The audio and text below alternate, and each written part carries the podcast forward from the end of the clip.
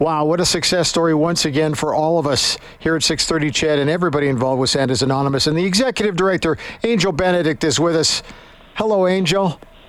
Hey, how are you? Fine, thank you. Well, this was delivery weekend. Uh, Reed said he was delivering this weekend. A lot of people I know were delivering this weekend.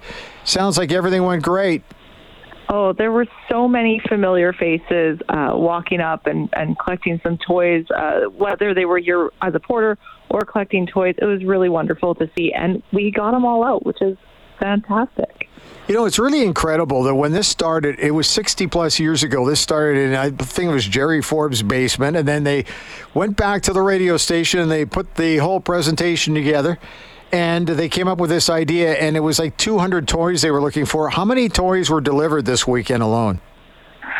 So this weekend, we provided toy packages to over 22,000 kids. Wow. That's yes. incredible. I wonder. I sometimes wonder if you know when Jerry started it, did he ever think that it would get to that point? And you know, I'm always careful to say that we don't want to have to serve that many families, but we're really proud that we can. I think you have to look at it this way, and that is that when, uh, well, 60 plus years ago, Edmonton City might have been 350,000 people, and now the metro area is 1.4. So the need, I think, is growing purely because of the population base. And I'm sure we uh, we there are some years where it's the need is greater than others. So uh, I guess I'm I'm not really surprised. It just I guess the bottom line for me here, Angel, is the fact that we are able to get it done as a community. It is really incredible just to see the toy donations coming in, the monetary donations come in, uh, the volunteers that come in. Um, Brent, I don't know if we've ever talked about this, but we actually have our, our volunteers put in over 12,000 hours every year, Oof. the majority of them within four weeks. So if you take that and put that in perspective, it's just how much work it takes we could not do this without the entire city. So we're we're incredibly grateful and humble um, just to everyone's effort.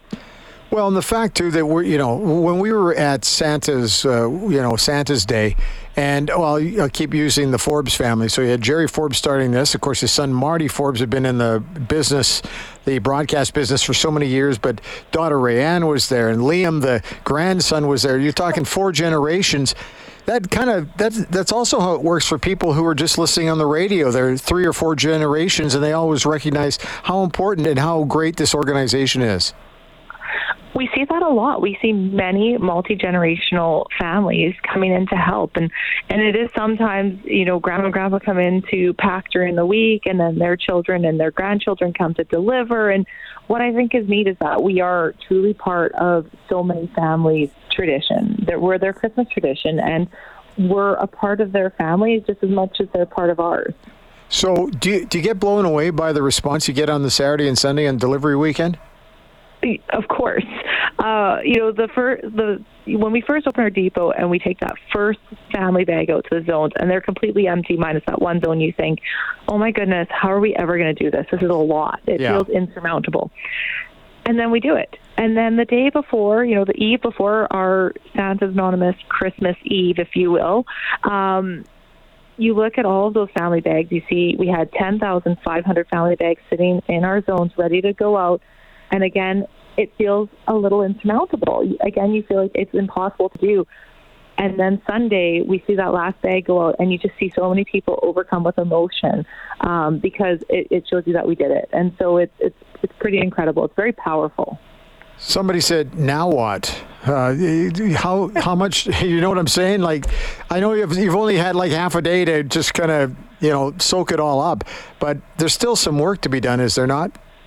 There is some work to be done. So we know that, uh, you know, unfortunately, there's many reasons. Maybe families are still working over the weekend and aren't able to be home for us to deliver. So what we do is we will spend this week making sure that we get all those toy packages out to the kiddos that are waiting. And then from there, we start on next year. So we take, you know, Christmas Day off maybe Boxing Day and a few others. Yeah. And then we get right back at it because we can't start at zero. And so we know that uh, we'll probably have another big year in 2024 and we want to get started. So, one last comment to Edmontonians about their support once again this year from you just the most incredible, heartfelt thank you. Uh, again, that you know, you hear a village to to raise a child. It takes a village to serve these families, and we're so grateful to everyone and thank everyone so much for your help. Angel, it's been a privilege watching you and all the volunteers in action. It's just been so inspiring. Thanks for your time today. Thank you so much. All right, great. There you go. Angel Benedict, Executive Director of Santa's Anonymous. Reed, I got to ask you because you did some deliveries this weekend. Yep. Have you done it before? Yes. Does it change from year to year, or do you get that same warm feeling just kind of pour all over you Oh no, it's done? yeah, no, it's it's it's great. The the process of how it's it's done has changed, but yeah, it's a it's it's a really good feeling, and to see, and what one thing I found really cool picking up the gifts on Saturday, and then I, I had a couple that uh, couldn't be delivered, so I had to return. Seeing former CHED employees, Yeah. who continue volunteering with Santa's Anonymous just because they started while they worked here and, and they just want to keep doing it and stay involved. Actually, more than a couple, but there were a couple that I saw on Saturday. So when when you drove up there on Saturday, I mean it's a it's a monstrous yeah, the, mountain of toys. It's uh, well, you don't see the toys. we we saw them Well, when we were we- there. we have, yeah. But it's, I mean, it's it's just very well organized. Uh, but just the process of getting everybody through and getting the toys out there, like Angel and everybody, just to organ. Like it's not just like, oh, hey, just go take these. Like Here, to there's this to be a bag and you go. process, Yeah. you know. So you got to check in, you got to line up, then you got to go to a letter, get your bags. But it's cool now.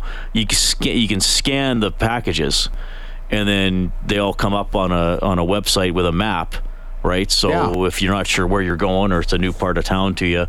You you can use the, the map to help you get there and everything. So it's it's Incredible. It's just it's it's uh it's an awesome thing to be a part of. And you know what I did as a delivery person was a very s- small part of it, but a lot of people got out there delivering and helped out, which was pretty cool. Hey, you're only as strong as your weakest link. There are no weakest links on this one. Everybody just gets it done, and we did Yep. it again.